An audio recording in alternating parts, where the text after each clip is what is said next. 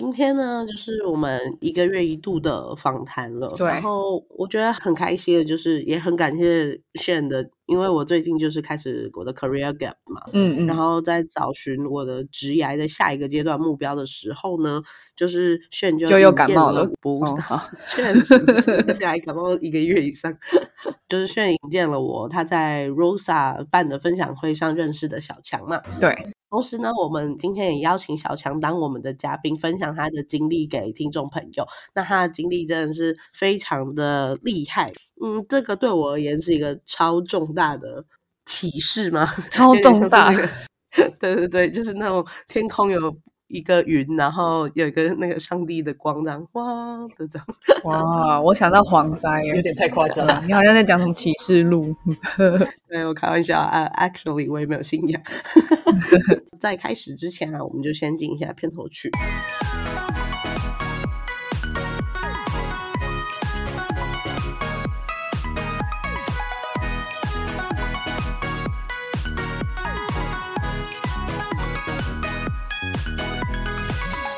我不知道我老的时候世界会不会爆炸，但我知道再不说出来我就要爆炸啦。我是 Alex， 我是 Shan、啊、好紧张，因为其实这是我第一次访谈了你刚刚不说你不会紧张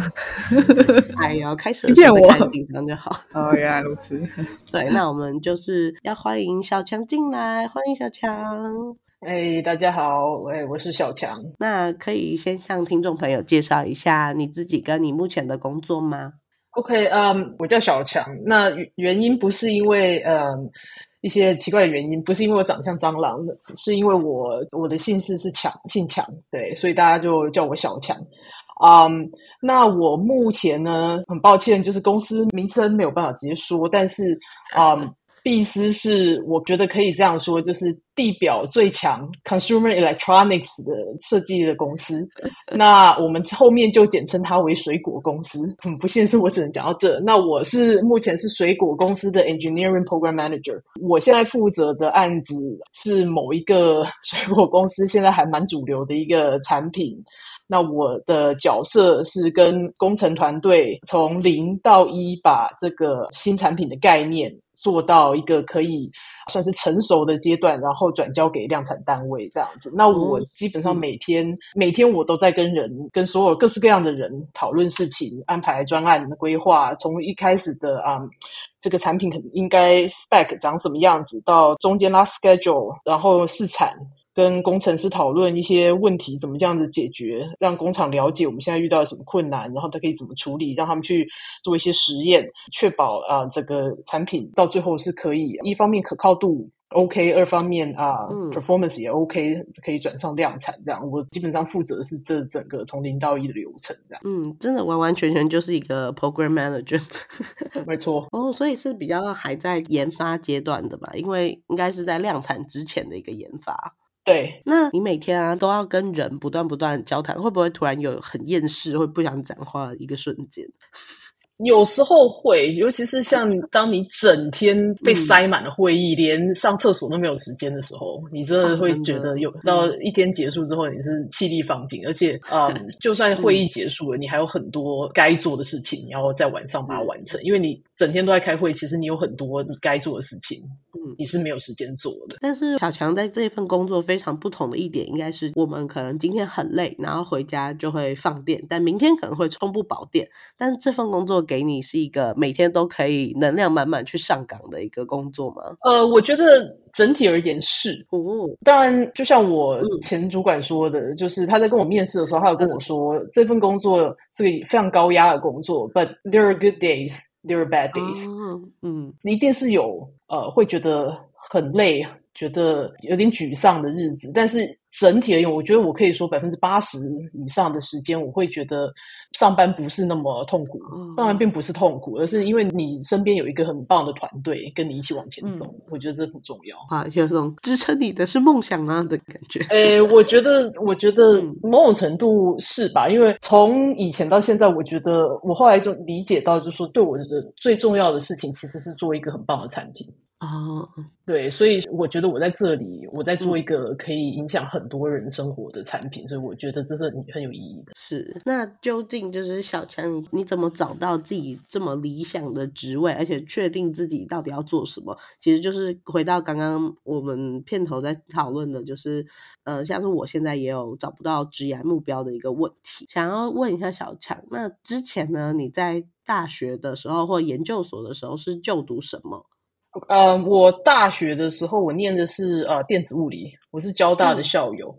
嗯、那呃，其实那个时候我原本念的是电信工程，是通讯相关的，也、嗯、也就是我现在在做的事情。对，刚刚忘了讲，就是说，其实呃，我是在做这个产品的无线通讯系统相关的设计的 E P M。哦，所以就是你的，我们就说手机或手表或 whatever， 其他就是你你手上的这些消费性电子产品里面，它一定都有 WiFi、蓝牙，有时候有 N F C， 有时候有更多，还有一些 cellular 的功能。那这些东西全部都落在我们 wireless technology 的范畴里面。嗯嗯嗯。所以我的专长就是在这里。刚刚回到就是我大学的时候，其实一开始就是念这个东西，但是因为我一直很喜欢物理， oh. 那时候我就觉得我想要念理论物理的，所以我就跑去、嗯、我就转到电子物理系。oh. 但是很有趣的是，我到美国念研究所的时候，我是在 University of Michigan Ann Arbor 的电机系念硕士，但我后来又跑回通讯相关的这个呃领域。哇，对，所以就是有一点曲折，但是绕了一圈之后，我还是回到这我们叫它 R F 或 wireless technology 的这个领域这样子。嗯嗯，对，所以你就是在台湾读完交大之后就前往美国读研究所了嘛？之后呢，研究所毕业后，后来去选择去哪里？我毕业很不幸，正好是在二零零九年。那那个时候正好就是雷曼金融兄弟的金融风暴期间，不确定你们的听众有没有印象那一段时间，因为那个时候嗯、呃、市场非常的不景气。那个时候其实我认为那个时候甚至是比呃二零二零年疫情的时候更加严重，因为它是本质上整个金融市场的呃崩塌，没有错。所以那时候不管是什么行业，各行各业全都嗯。呃全全部都 headcount freeze。 嗯，所以那时候基本我记得我们同年毕业的人大部分人都回台湾了。哦，少部分的人他选择留在美国念博士，嗯，就躲过这个金融风暴，或者是在学校研究助理做个一两年之后，等到市场状况比较稳定才出来找工作。那我当时是选择回台湾。哦，然后在台湾开始我的 career。 哇，那真的是被金融风暴卷到，毕竟很多出国不管是到美国啊，或者是到欧洲读书的人，其实都会选择留在当地就开始他的职业，可是真的是很不幸的遇到了零九年的金融风暴。对，那也是没有办法的事情的。对，时不我与啦。那回台湾之后呢，有面试了哪几间公司呢？其实因为台湾的状况跟美国也没有差差太多，嗯，因为台湾永远都是美国怎么样它就跟着跟着垮，然后美国变好好像台湾也不见得，嗯，有时候也不见得会变好，所以台湾当时当时其实 headcount 也没有很多，也是有被这件事情影响到，或者是公司就变得相对保守，他们不太愿意开缺。所以那个时候其实我面了蛮多一些中小型的公司，那也有面也有面一些蛮大的公司，嗯，包含就是、嗯、包含现在台湾非常非常红，不管你是文组理组你都想要进去的那一间，哦，那一间神山这样子。嗯，对对，都有面。哦，然后这边好像有一个神秘的小故事。这严格来说就是我的 career 的起头并不是那么顺利。可是是海归了还还这么不顺利吗？就我觉得也有，就是时间点也是不好嘛，嗯，时间点也不是很巧，哦，然后那时候也遇到了一些挫折。嗯，主要是因为在找工作的时候我觉得有点遇到了 culture shock。 嗯嗯，就是我去美国的时候遇到 culture shock， 回台湾还还是遇到了 culture shock。 嗯，对，所以那时候本来有一个机会可以进某一间大企业，但是后来因为一些原因，嗯，那最后我只能从一个小公司开始。哦，对，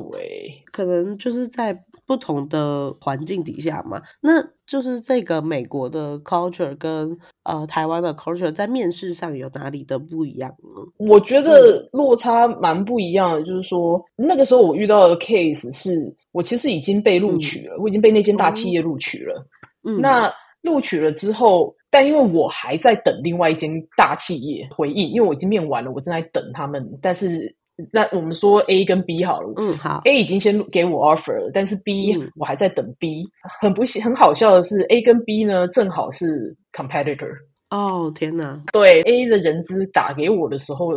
我就跟他他就说我们要录取你，这样你你现在可以决定嘛、嗯、我就跟他说、呃、不好意思，我可以再给我几天嘛。嗯，那人资就很敏锐的问我说你是不是还在等别的公司。是，那那个时候因为我才刚从美国回来，而且这是我第一次找工作啊，你可以说我天真或是蠢都可以、嗯、那时候我的想法就是很很理所当然的像美国找工作一样，就觉得说我应该可以拿就是 competing offer嗯、去跟他讨论，就是 buy、嗯、buy some time 或者是、um, 嗯、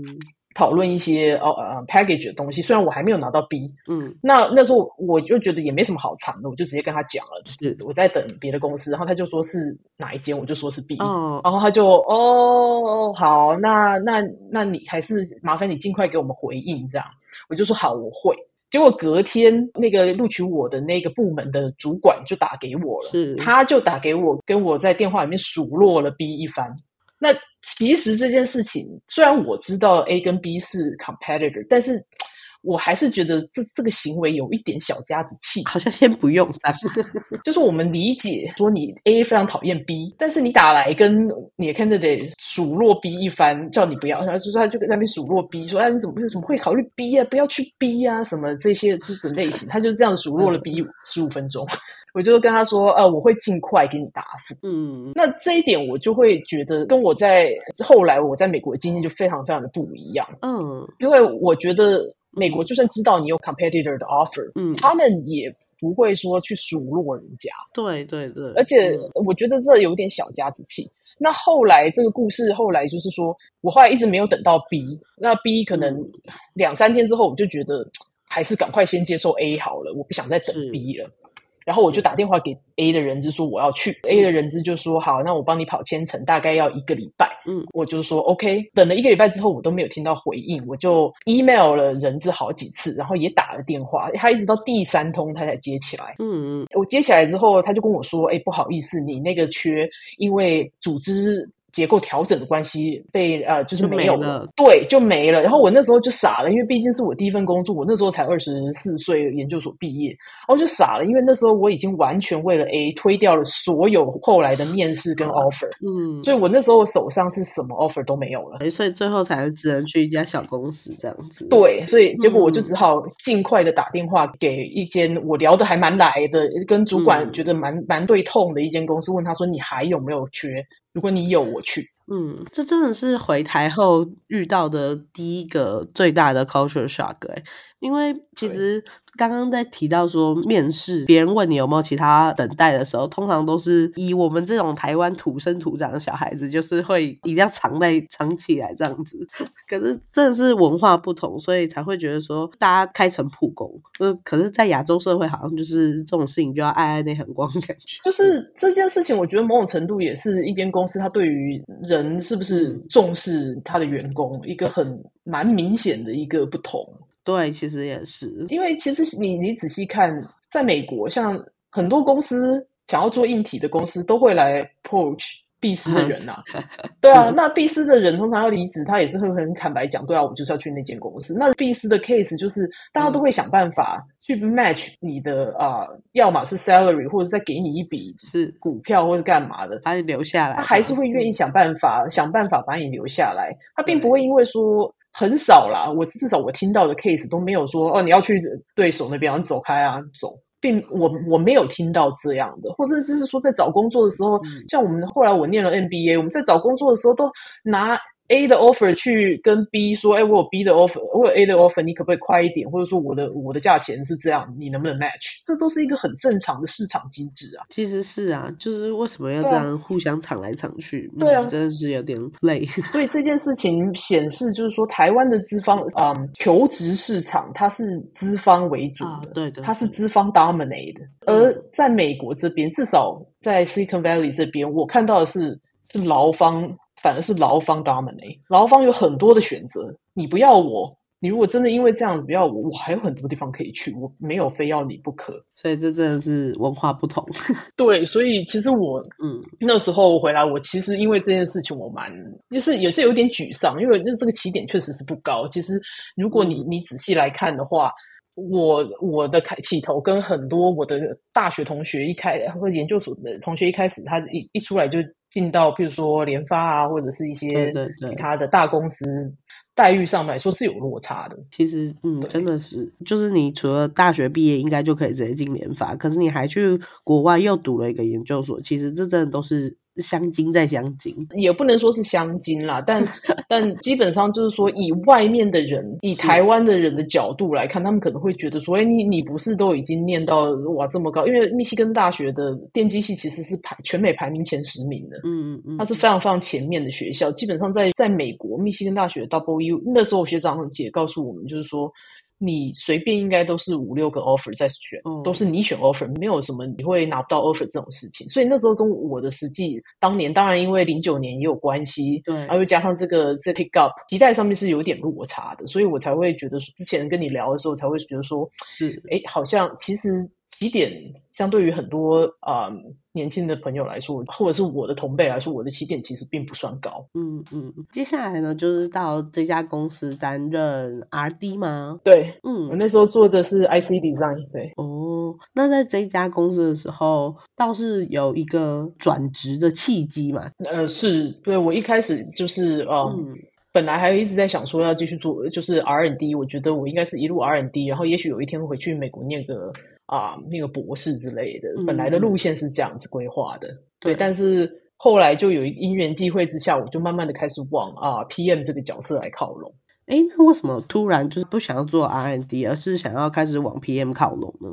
呃，因为我自己在做 R and D 的时候，我进到了这间公司，虽然说这是一间非常非常小的公司，嗯，这间公司已经不存在了，这间公司已经不存在这个世界上了，对，嗯，但是我跟那个主管其实非常非常的合得来，是因为他其实他不是台湾人，他是香港人，而且是留他是呃英国的博士，所以他也会他会出现在台湾，也是一个蛮神奇的一个一个原因这样。但是我跟他合得蛮来的，因为他的作风非常非常的呃外商，是是，即便那不是一间外商，就是他给我的自由度是非常高的。嗯，所以那时候我跟他合作蛮愉快，我们也就是成功的有做出一些产品，然后也有一些 pattern 这样、嗯、但那时候遇到的问题就是说，我们的 marketing 还有、um, strategy team 就一直方向不是很清楚。哦，是什么法家湾吗？呃，对，就是我们常常搞不清楚说你到底你的 roadmap 是什么、嗯、那他们常常会在我们 I C 都 take 爆，或者是或者是都已经快要快要 take 爆的那个阶段，嗯，或者甚至是说已经推爆完，我们回来再验的时候，他才跑来问我说：“哎，这个东西，因为本来我们设计的这一颗晶片原本是 for wired， 就是可以插电的这种产品，嗯、是是是。那他后来突然跑过来跟我们说：‘哎，这颗可不可以拿来做手，就是 portable， 就 wireless 的东西？’嗯、那我们那时候就想说、嗯，你知道这个 spec 的要求落差很大，尤其是在 power consumption 这一块，这个从类对，你在 wireless 这块是 portable 的这种 device 底下，你的耗电量一定是要越低越好，跟你可以插电的那是落差非常大，完全不一样。对，所以我们常常就在这种状况下，其实我们做的东西产品，我们后来拿回来验都不差，可是常常在这种公司方向不是很稳定，而且常常乱变的状态下，我们就最后就是说，可能有几个公司有用，但是整体而言就是一直都不是很顺利，即便 R and D 东西都做出来了。所以那时候我就觉得蛮沮丧、哦、其实这件事情对所有的 R and D 来说都是很沮丧的，我相信。对，对，你你自己也是工程师，你一定可以体会这种心血整个就白费掉重来。对啊，工程师最常说的就是P M 在干嘛、啊、P M 不就是这个转信的人吗？对， 对，就是就是 email forwarder 这样，他们根本就不懂你在干嘛这样，然后乱压 schedule， 乱答应客户。工程师最喜欢讲的就是这些东西嘛。没错，就是 P P T 上面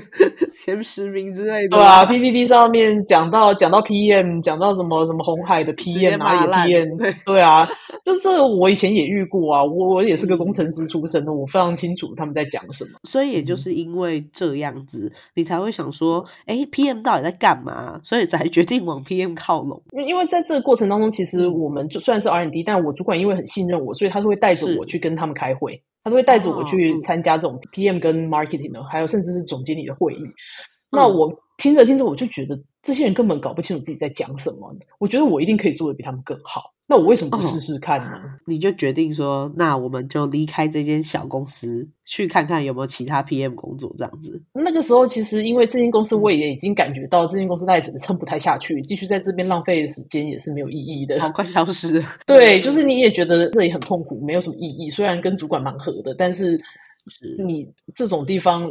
方向这么不明确，你做了东西做出来也没有意义，所以那时候我就已经决定要走了、嗯、对，所以就想说哎、欸，可以，其实下一份工作可以往 P M 这个地方来转转看这样。然后没想到在去面试这 P M 职位的过程中，最后居然弯了一下，决定先去当别的。那是因为我们在这个其中遇到了一个贵人嘛。对，那个时候面试其实我后来并没有直接去做 P M， 嗯嗯嗯，我后来先做了 F A E， 先去了一间外商美商那个中小中型的外商，其实他在那个产业他是测试仪器商，那其实他在这个产业、嗯、尤其是专门做产线的无线通讯的测试仪器，他在这个产业其实是非常著名，就是算是龙头、嗯、只是一般人不会知道他其实是龙头对，我后来是先到这边做了、呃、F A E 就是 Field Application Engineer， 那这个角色其实比较像是 Technical Support， 场域导入的时候，对对对对，因为这个事也比较需要专业技术，你卖的产品就是比较technical 的东西这样子。是是，对。那为什么你会选择去做 F A E 而不是继续找 P M 呢？因为在面试过程当中我觉得我遇到了一个一个真的是贵人，就像你讲的，对，这是一间也算是不小的做电视的做电视的公司，确实真的不小对，我想应该很多人有听过他，那他们是做电视的。那时候他的属下，他是个 V P， 他是那间公司的 P M 的 V P， 那他的属下已经跟我面过、嗯、那就是他他的属下觉得想要用我，那他就把我 pass 到他主管那边，就是这个 V P 那边做第二轮的面试。那这个 V P 蛮有意思，他一走进来了就他就把我履历放一边，他就说啊，嗯，我也不需要问你什么技术问题了啦，你这个学经历我觉得这都非常非常的好，这没有什么问题，我不用问这个。但他说我就问你一个问题，你真的想要在电视这个产业做 P M 吗？这个问题我觉得非常直击灵魂、嗯对，因为对，因为这其实是两个部分。第一，你真的要进电视产业吗？第二，你真的要做 P M 吗？我那时候我在想说，哇，他你为什么怎么会问我这个问题？这样，他就跟我说，嗯嗯，因为他说我看很多你们这种就是从海外回来的学经历都很漂亮的人，是问题。如果今天你没有办法回答这个问题，但是你进来了，然后我们把你 train 好了，半年之后我们 train 你 train 好了，结果你开始去 run 这些专案的时候，你遇到了非常非常多。不是你可以控制的事情，譬如说你要跟很多团队合作，有些时候工程团队可能会给你一些钉子碰，或者是说你 drive 了很多专案最后都没有成功，因为各式各样的原因它没有成功。对对对，当你遇到这种挫折的时候，你会不会就想要走了？因为毕竟他他他是这样说，他说像你们这种学经历都很漂亮的人他说以前可能没有经历过太多这种类型的挫折。哦，这也是确实这这是真的，我觉得他讲的很真实。说如果今天有一个那种工程经理就是一直跟你在那边拉塞，然后就是不给你任何的就是啊、呃、commitment 说要做这个，或者我不给你资源，那你要怎么办？你会不会就觉得我、哦、怎么这样，什么都不顺这样，然后你就走了？这样你你一走对我来说也很伤啊，我把你劝好了，结果你你又走了，那我又要再从头开始，所以我才问你这个问题。那个当下我就想了一下，嗯，刚好那时候准备要到春节，他就说那没关系，你先回去想一下，用春节想一下，如果你还是想来，那欢迎你跟我们讲，我们马上嗯开始帮你跑流程、嗯、那如果你最后觉得不愿意也没有关系，我们未来还是有机会合作。是是。然后后来我在面试结束之前我问他说，那你觉得如果不是一下就转 P M 这个角色的话，你觉得我应该再多做哪些事情？嗯嗯，他就说，要么你再多做 R D 几 R D 几年，因为我工作经验才两年半。嗯嗯嗯，他说要么再多做 R D 几年，不然呢，你就先去做个什么 F A E，、嗯、去先去练习跟人交流，处理各式各样拉里拉杂杂七杂八的事情，你先去练习，看看你是不是真的想要。嗯、所以，对，我想一下，我觉得，哎、欸，他说的很对，真的是贵人。对，所以我就决定，好，那我就方向先转一下，我先从中间开始做 F A E， 因为我的我也知道我的个性。在那个时候我其实是很工程师，是是，我也是动不动我就会觉得你 P M 这些白痴这样然后就翻桌这样所以这就是为什么我反而先是从 F A E 开始去练习如何面对这些奇奇怪怪的事情这样，最后就去那家外商公司去做 F A E， 然后提升自己的 Program Manager 跟 People Skill 嘛。在这边其实又有一个小插曲是，刚好那时候是二零一二年到二零一三年，然后是我们多元成家的第一年嘛。对，那个时候，对，很久很久以前。然后就去街头签那个联署，我觉得这件事情真的很酷耶，因为在那个时候应该是大家都不知道男男女女可以在一起的时候，然而你就要拿着那份报告然后去请大家说哎、欸，帮忙联署，这真的是一个很厉害的事情。我觉得是这样子，就是那个时候因为我刚 join 那间外商做 F A E、嗯、就像刚刚讲，我其实个性我本身个性是非常，我其实是个内向的人，我并不是那么喜欢跟陌生人打交道、嗯、尤其是讲电话，我非常讨厌跟陌生人讲电话、哦嗯、我我一直到现在我都很不其实是很不喜欢打电话的如果是工作以外的事情啦、嗯、就是工作以外譬如说打电话去定位啊，打电话处理事情，我都会能避免能用线上进行就尽量用线上、哦、这么真的这么内向。 对, 对我其实是内向的人、嗯、所以但你知道 F A E 其实就是你常常会接到你的客户来电说哎、欸，我有问题我要问你这样。对，那时候我刚开始的时候，我是一看到电话响我就全身发抖，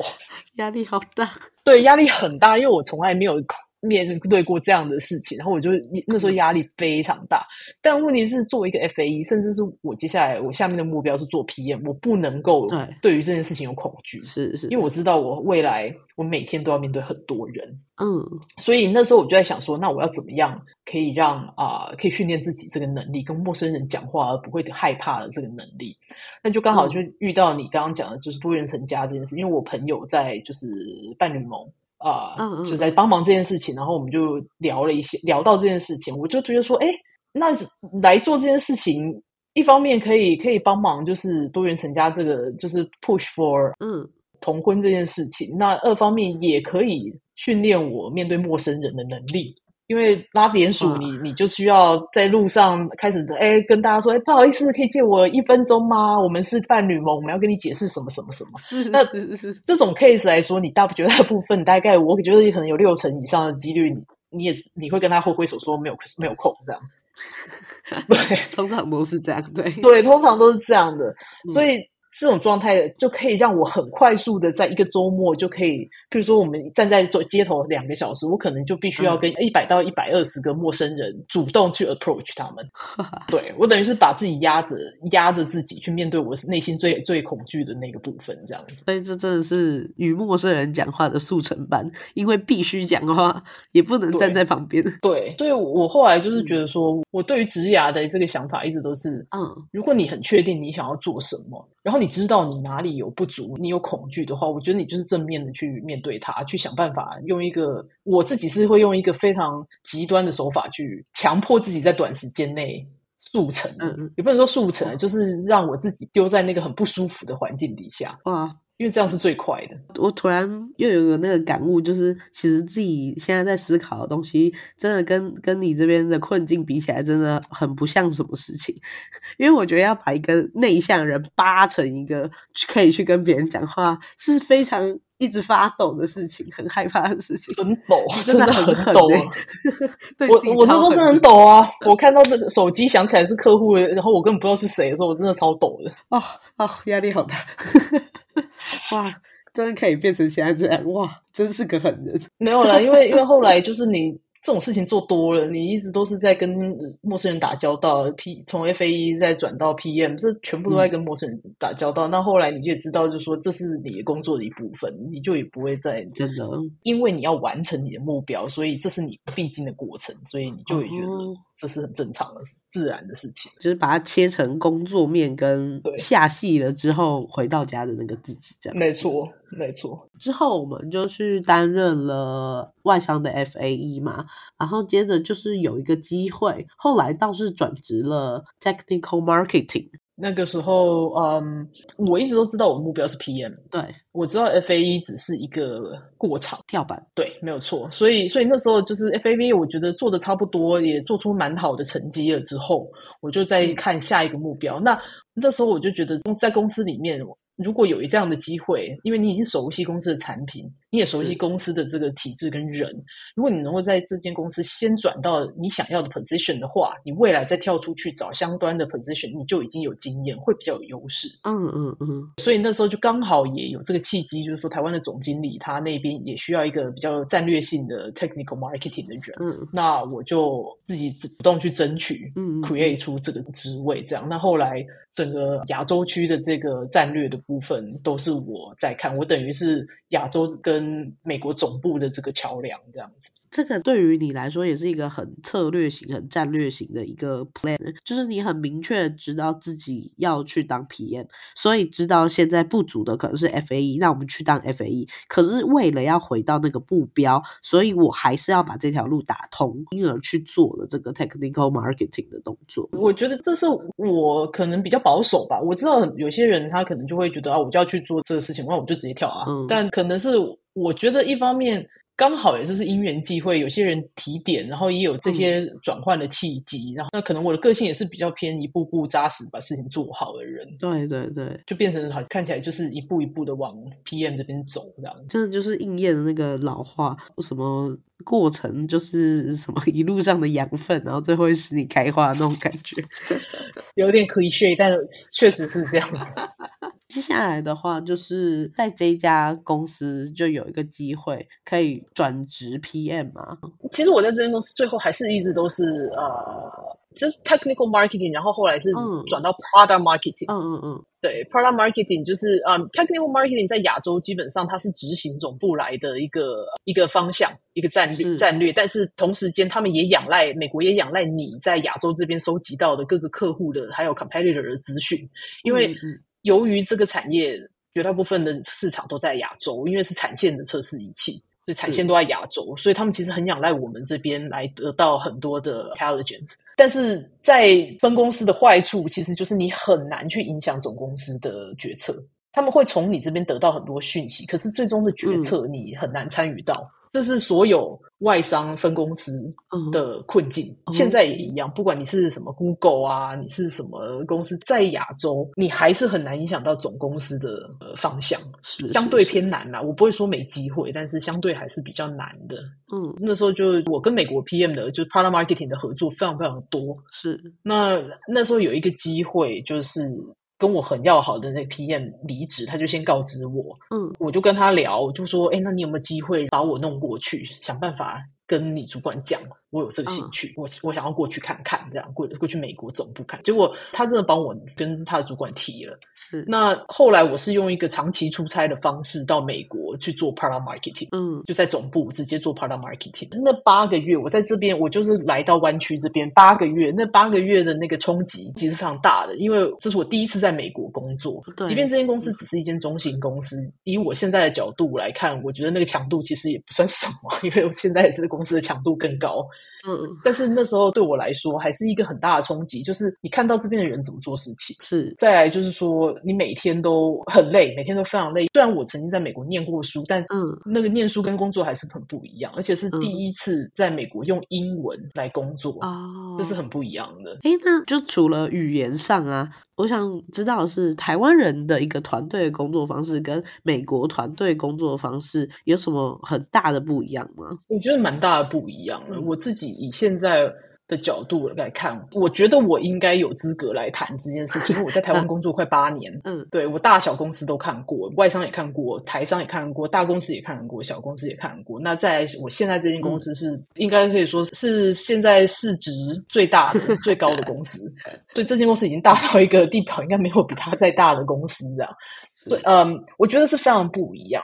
一方面就是说美国在谈论事情的时候，我觉得他们是很直接的。嗯，在会议上面如果有人觉得、嗯、这东西哪里不太合理的时候，他会直接讲。嗯，当然他不是会针对你，你不会觉得他在针对你说、欸、你很笨啊什么之类，不是这样。他有人跟你说嗯 OK 理解，但是我总觉得哪里好像好像有点奇怪，你有没有想过什么什么什么、哦嗯、他会 challenge 你、嗯、但他不是针对人而是针对事。哦，就我所了解台湾这边常常很多时候有些人是会针对人而不针对事。哦，呃，我也听到过很多台湾的大大企业有这个问题，当然我没有在里面过，所以我也是听我的朋友自己在里面他们谈过。嗯嗯嗯，大家应该也都 P T T 看得多，或或 D C A R 看得多的话，大家应该也都知道有这个问题。那我觉得这是第一点非常不同。再来就是我觉得。呃，可能是因为这边的竞争激烈，就是在 Silicon Valley 这边，因为你是在跟全世界的人竞争，全世界的科技业的人才都在这里，你的压力其实是比台湾大很多的。是，当然我知道有些人会看到很多就是矽谷网红在这边炫耀说，哇，自己好闲啊，每天上班三个小时，然后就就开始看什么别的东西，但我觉得那不是常态，请不要、嗯把这种事情当常态。其实这边的人，我觉得绝大部分还是非常非常的认真的。嗯、那它的强度是非常高的，因为你你竞争的是全世界的人。那在台湾，我觉得相对强度并没有那么高哦。而且刚刚说到那个第一点的，其实也是文化问题，因为在国外也是大家会比较处于是把事情拿出来讨论，但是像是我自己啊，有时候被质疑到问题的时候，我也会下意识觉得说啊，自己被攻击了。嗯、但是这种心态其实都是可能别人也不是这个意思，但我们就是比较容易会这样想。对，因为我觉得亚洲的文化它比较不会批评人，他不习惯，应该说不是批评人，而是说他不习惯 constructive feedback 对对对，大家也不会讲说这是 negative feedback， 他不会这样。美国这边讲这叫 constructive feedback， 他是为了帮助你更好。嗯、对对，这边是很正常的。就是说你的主管觉得你哪里处理的不够漂亮，他真的会跟你讲说，哎，我可以给你一点 feedback 嘛？是，然后他就会跟你讲说，哎，我觉得你哪里怎么样可以再 improve。嗯，所以这边的人其实是很自然，就是对于这件事情其实是觉得很自然的。像我们在念 M B A 的时候，我们也会练习，我们还会刻意去练习这个东西，给彼此 constructive feedback。但台湾比较没有这种文化，大家好像就觉得说，哎，他要给我 feedback， 一定就是觉得我做的不好，怎么样？哎，怎么会这样？因为他不习惯这个东西，所以一旦这个事情发生的时候，他就觉得，哎。就会开始往负面的那个情绪开始走。对，我觉得这是很可惜。这个真的是希望我们这些亚洲社会可以透过一代一代的迭代啊，就是还是尽量的慢慢淡化这些事情。是是，真的，我同意。这也只能靠我们这些新的人来慢慢洗掉这个这种文化了。对啊，这是需要一点时间的。这就是你在亚洲的最后一个工作了吗？不是，其实我后来从这个外商到美国，这我中间还换过两间公司。嗯，对，然后我才来美国，所以是在这时候决定说，嗯、呃，因为去美国那边长期出差当了 P M， 还是去读个 M B A 之后回美国这样子吗？应该是这样说，嗯、就是回美国这件事情一直都在我的计划脑袋里面，对，我一直都没有放弃这件事情，因为当年就像讲的，就是零九年实在机会。那时候就是 timing 真是太太差了。嗯、朋友就笑我说 You have impeccable timing， 每次毕业都会遇到奇怪的事情这样。我我我觉得确实啦。嗯，呃，第一次毕业遇到雷曼兄弟，第二次毕业遇到 COVID 十九、嗯、我觉得我我也确实蛮厉害的。嗯、但是那个那第一次那个零九年那一个经验，就让我觉得说我我不相信我没有办法留在美国工作看看。嗯、我一直都想要在美国工作，因为我科技业来看，我一直认为这边就是世界的总核心中心龙头。对，对对对，科技业啦，我不管不谈其他的产业，那以科技来说，我认为这边还是中心。是，所以我一直想要来这边看看，所以那个那个念头是一直没有断的。嗯嗯嗯，对，那只是说这过程当中到底要怎么样，用什么方法回来？嗯、一开始是想说，那要不要那个 P H D？那结果念 P H D 这件事情，因为我想要转 P M， 那就再念 P H D 也就不合理。对对。后来有机会来这边八个月，本来又想要争取是不是可以直接转 relocate 过来。是。那因为那时候就是比较 junior， 因为是第一次做，然后他们想要比较资深，已经做这个事情的人，所以那时候没有能够转过来。嗯。那后来后来就是在想说，那如果真的还是想要来，因为后来对于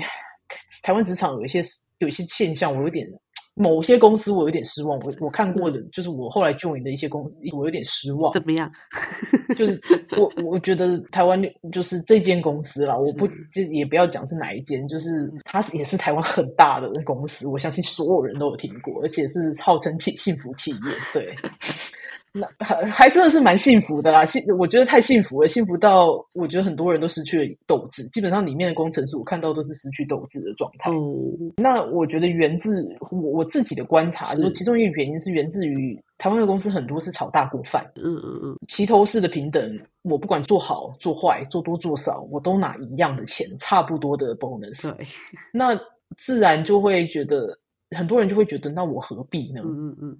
我何必拼成这样？那如果还有想心想要拼的人，可能就会跳去别的公司了。嗯，那最终留在这间公司的人，通常都是认同这个文化，是，是然后也也觉得这里很舒服，我没有很想走的这些人。对，你在这种公司做 P M， 你要拖着所有人往前走，基本上是非常非常的疲惫的、疲劳的一件事情，因为没有人想要往前走。嗯嗯嗯，对对，所以那时候我对于这间公司非常非常的失望。后来我大概三四个月我就走了，我真的是受不了了。哇、哦，这真的是对，感受不到那个。动力啦，对，我觉得那个团队的氛围，就像我最早就要讲，那个团队是不是跟你一起在打拼的那个氛围，其实是很重要的一个动力。对，那时候就也刚好也在想说要怎么样回美国，那后来因为已经转了 P M， 就觉得诶，是不是如果要再念一个学位，用利用下一个学位来转过来拿这个签证回回来找工作的话，那似乎 M B A 是一个蛮合理的下一步、嗯嗯、所以那时候就已经开始在准备 M B A 了。最后就是回到美国读完 M B A， 然后毕业的时候虽然遇到了 COVID， 但是还是顺利的进到了现在这家公司这样子。我也不会说是顺利，就是、哦、对，我觉得我觉得账面上来看我的履历都是漂漂亮亮的，以念书的经历来看，然后到现在这间这么大的公司来看，看账面上看起来都很顺利，是，但其实后面我觉得这不只是我啦，其实有很多很多人，就是你他账面上看起来是很顺利的，但其实后面大家都是付出了非常非常多，里面有时候也是很也是有一些血泪在里面。是是。那以我自己的 case， 因为 M B A 毕业的时候、嗯、最后一个学期就遇到 COVID shutdown。对。我那时候最后一个学期三月的时候就开始 shutdown， 我们整个课程就变成线上化了。嗯。那那时候四五月的时候也开始有很多公司在裁员，还有 head countries。哦，对对对，嗯。所以然后那那时候其实我一直到，因为我中间在尝试一些转换，我本来想要借由 M B A 我去转换另外一个产业。是。对，那时候因为我实习的时候我去做了一个 renewable energy 的东西，我觉得非常有兴趣，虽然我是毫无背景、嗯、完全没有背景，我是在暑假的时候才自己开始去摸这个东西，然后所以我一开始前面是在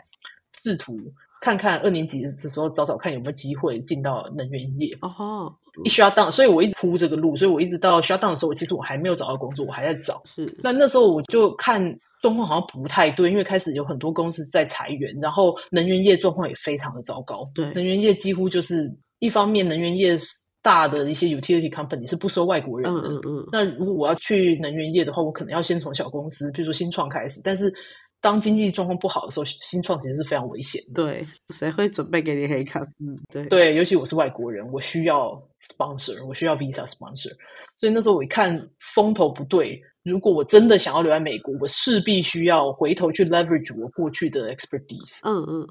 嗯，然后去找大一点的公司，先把 visa secure 下来。哇，对，这超紧张的，因为你已经毕业在即，可是如果真的没有拿到签证，就真的要回去，这是你接近你的目标最真是最近的一刻了。对，就是最近一刻，但是你就有时候在想说，嗯，那时候我就在看，我就在想说啊，难道真的就是跟美国无缘了吗？哦不，真的，我那时候在想，但是因为自己也是第二次，而且年纪也比较大，所以其实就心态上面就比较稳，并没有那么慌。嗯嗯嗯，对，但只是有时候就觉得啊，如果再试这一次真的不行，那我就放弃了，就是我就代表我可能这辈子跟美国工作这件事情没有缘分。对对对。但是你也不能怎么样啊，因为这是大环境的问题，与其在那边一直在那边想这件事情，担心在想说自己的运气好差怎么样，你还不如就是把你自己能做的做好。对对对，那时候 shutdown 的时候除了上课之外，我就是跟一些在也还在找工作的同学，我们就是非常非常勤奋的在练面试。嗯嗯嗯，哇，对，我们每天都在练面试，然后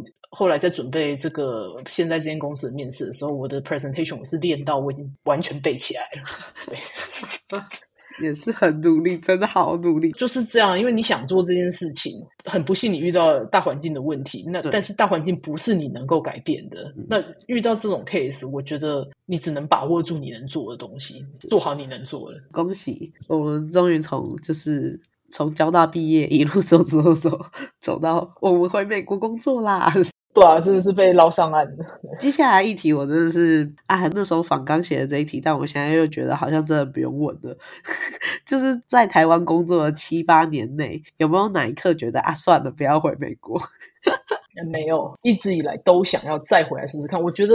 那是一种不甘心，嗯，你就是想要证明自己可以。可是也真的好久，从你毕业，然后呢，熬熬七八年，然后再读 M B A， 然后又差一点，搞不好真的没有。这真的是十年抗战了吧？这是我我算一下，我是二零一四哎，我是呃二零零九年回台湾，然后我是 COVID 一八年来念 M B A， 二零二零年毕业，二零年来现在这间公司上班。对啊，就十一年。对，可以坚持一个目标十年以上真的不容易。感谢我们今天邀请到这么强的嘉宾。没有没有，我觉得没有，很多人比我厉害很多啊，但我觉得我只是知道自己要什么，然后很坚持在这上面而已。嗯，是是。接下来就是到节目的尾声啦，那就是在节目的最后有什么的话想要对我们的听众说呢？我了解就是你们的听众的部分通常是呃在职涯初期，对对对，就像我的呃的朋友们，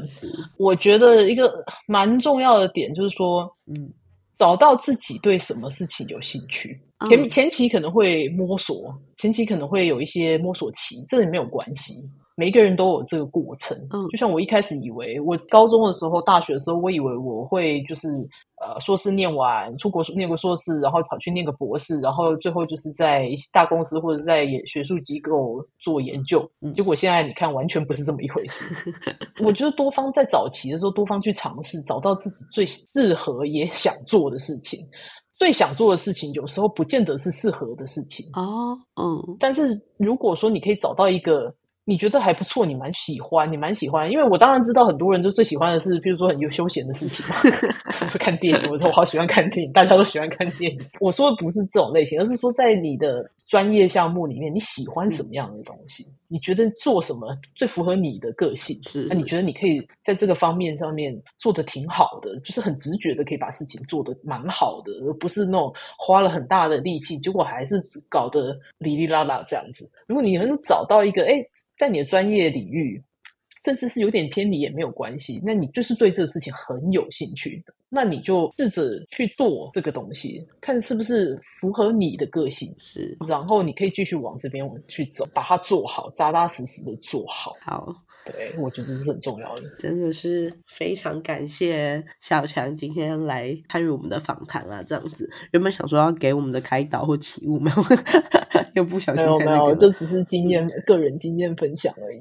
像是我们之前也有先嗯、呃，之前在讨论访纲的时候，其实小强有给我很多的建议嘛，像是我现在虽然也是 R D， 不过其实我的个性是比较想要往例如说其他也是比较跟人在做 communication 的工作工作，也因为就是小强的帮助，然后我就也勇敢提了离职，然后开始我的 career gap。 接下来的话我也有找到另外一份工作，它是属于 engineer manager， 对，所以就是算是一个新的尝试啦。然后刚刚有提到像是一些台企的缺点啊，虽然说当时在我的前公司我也是待得很呃，就是很安全，应该讲说就是感谢小强就是点醒了这几个它确实存在的缺点，我当然也知道这些缺点，但是我就是没有那个勇气去把它真的解决掉。那真的是听到你说炒大锅饭这件事情，我才是发现说真的，那我也没办法解决这件事情，所以我真的就是勇敢的提了离职这样子。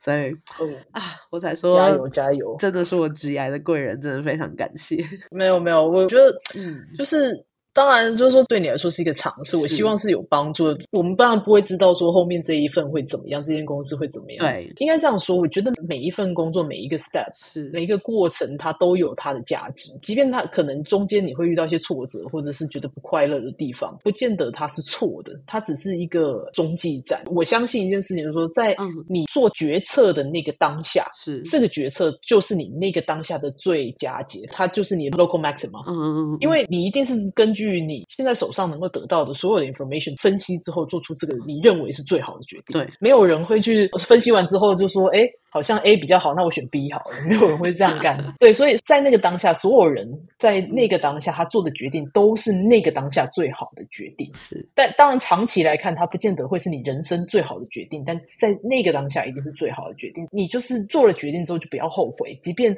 未来有可能会遇到一些挫折或干嘛，但我都觉得不应该去后悔你过去做任何决定，而是你要去想办法把做了这个决定之后你手上有的牌怎么样能够打到最好的结果，学习到最好最多的东西，就是这样子而已。希望今天就是有听这一集的听众朋友也可以跟我一样，就是听完这些之后有一个满满的能量，真的可以勇敢的去做一个决定，就如小强刚刚说的，然后往更好的、啊、打出最好的牌这样子。嗯，那我们今天 podcast 就到这边啦，那我们下次再见咯，拜拜拜拜。